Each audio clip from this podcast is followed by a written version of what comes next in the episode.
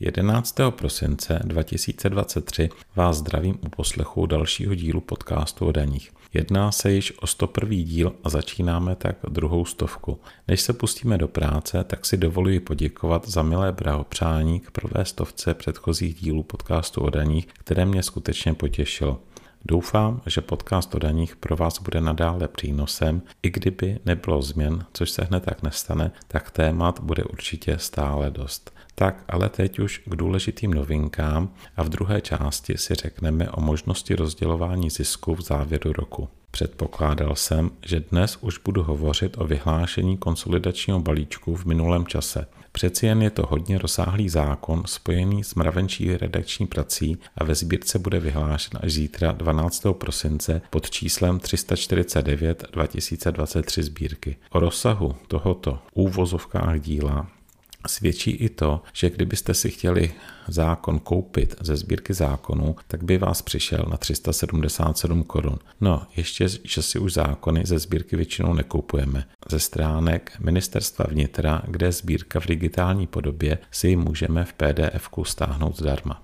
Takže pokud jde například o změny v dohodách o provedení práce, konkrétně především o limit 10 500 korun od jednoho zaměstnavatele a o limit 17 500 korun ze všech dohod o provedení práce od všech zaměstnavatelů a ohlášení dohod sociálce, tak si přímo ve sbírce můžete potvrdit, že tyto změny jsou doopravdy účinné od 1. července. Pokud vás zajímá úprava dohod o provedení práce pro rok 2024, tak jsem právě dnes k němu připravil hodinu a půl trvající videozáznam, který by vám měl pomoci vyřešit základní problémy, které přijaté změny v oblasti dohod přinesly. Nejedná se jen o změny konsolidačním balíčkem, ale také o změny novelou zákonníku práce, například pokud jde o dovolenou, která nově od roku 2024 může náležet i u dohod. Videozáznam dohody o provedení práce 2024 si můžete pořídit za 700 korun plus DPH.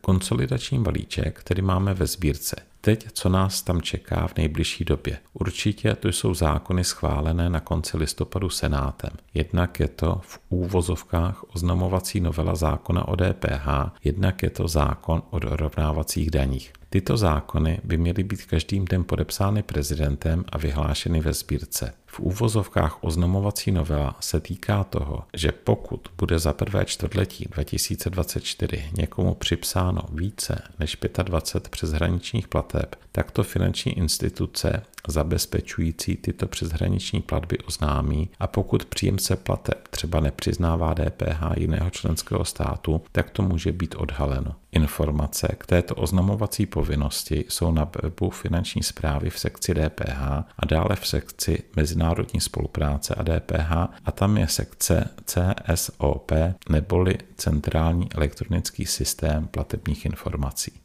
Poslední daňový zákon, který zřejmě vyjde ve sbírce do opravdy až v samém závěru roku, je zákon, který přináší do zákona o daních z příjmu úpravu daňové podpory na stáří. S tím souvisí například i daňové odpočty doplňkového penzijního spoření či životního pojištění.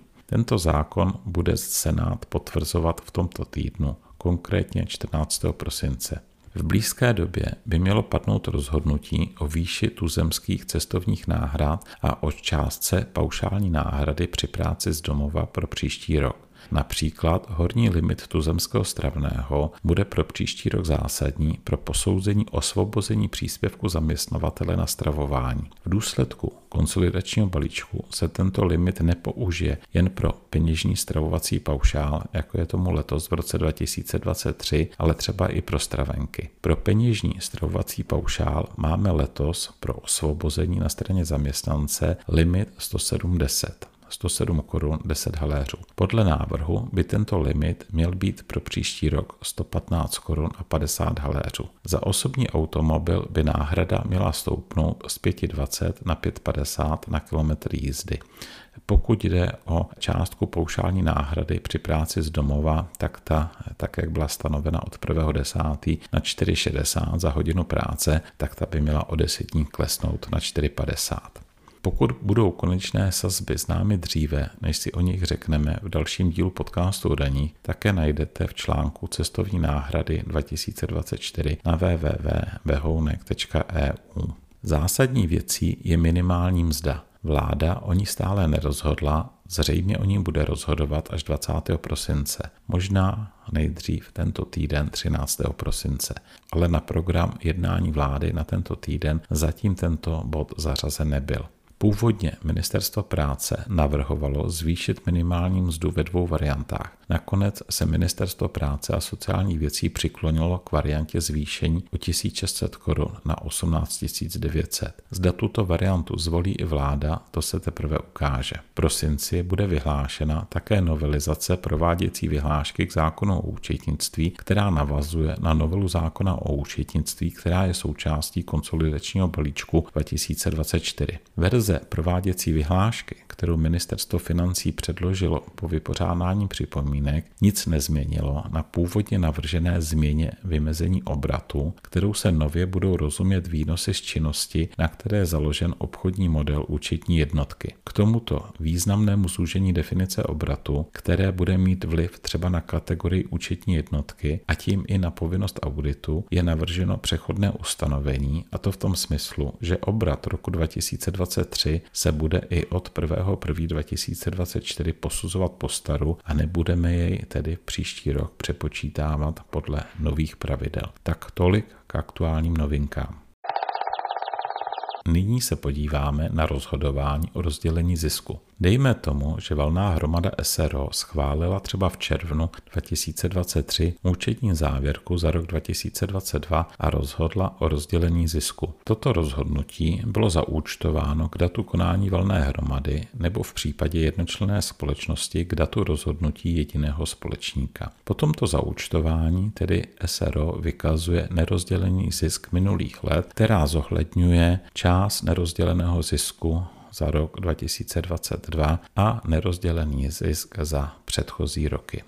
A teď je otázkou, jestli může třeba nyní v prosinci další valná hromada rozhodnout o rozdělení nerozděleného zisku. Toto býval problém v době, kdy jsme měli obchodní zákonník.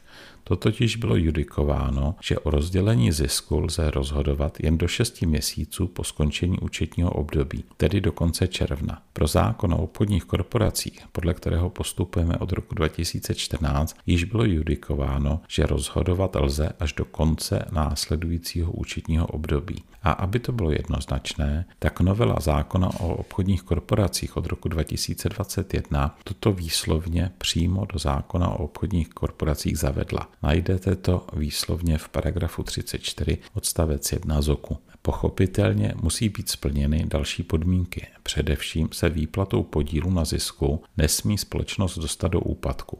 Pokud by nerozdělený zisk nepostačoval společnost by chtěla vyplatit i část vytvořeného zisku za rok 2024, tak potom by byla nutná mezitímní účetní závěrka a muselo by se jít cestou záloh na podíly na zisku. Ale pokud k rozdělení zisku postačuje částka nerozděleného zisku, tak jej může valná hromada ještě v prosinci rozdělit, což se promítne v účetní závěrce roku 2023 a následně může být vyplacen podíl na zisku třeba až v lednu 2024 s tím, že srážková daň by se odváděla do konce února 2024. Pokud by k výplatě došlo ještě letos, tak by se srážková daň odváděla do konce ledna 2024 a dostala by se do vyúčtování srážkové daně za rok 2023. Podrobný návod, jak postupovat, najdete v knížce Společnost s ručením omezeným, která mi letos vyšla v nakladatelství ANAK. I když nám konsolidační balíček přináší pro rok 2024 řadu důležitých daňových změn, tak to hlavní, co je v knížce vysvětleno, nadále platí. Například pokud jde o zmíněnou problematiku rozdělování zisku. Za dva týdny máme svátek a tak další díl podcastu o daních odložím na dobu po Vánocích, ale ještě se uslyšíme před koncem roku, abychom se mohli seznámit s tím, co vyjde ve sbírce zákonu na poslední chvíli. Třeba cestovní náhrady nebo minimální mzda pro rok 2024. Teď ve středu 13. prosince se možná s některými z vás setkáme na přednášce změny v daních 2023-2024, kterou tento týden pořádáme v Brně. Děkuji za pozornost a přeji krásné vánoční svátky.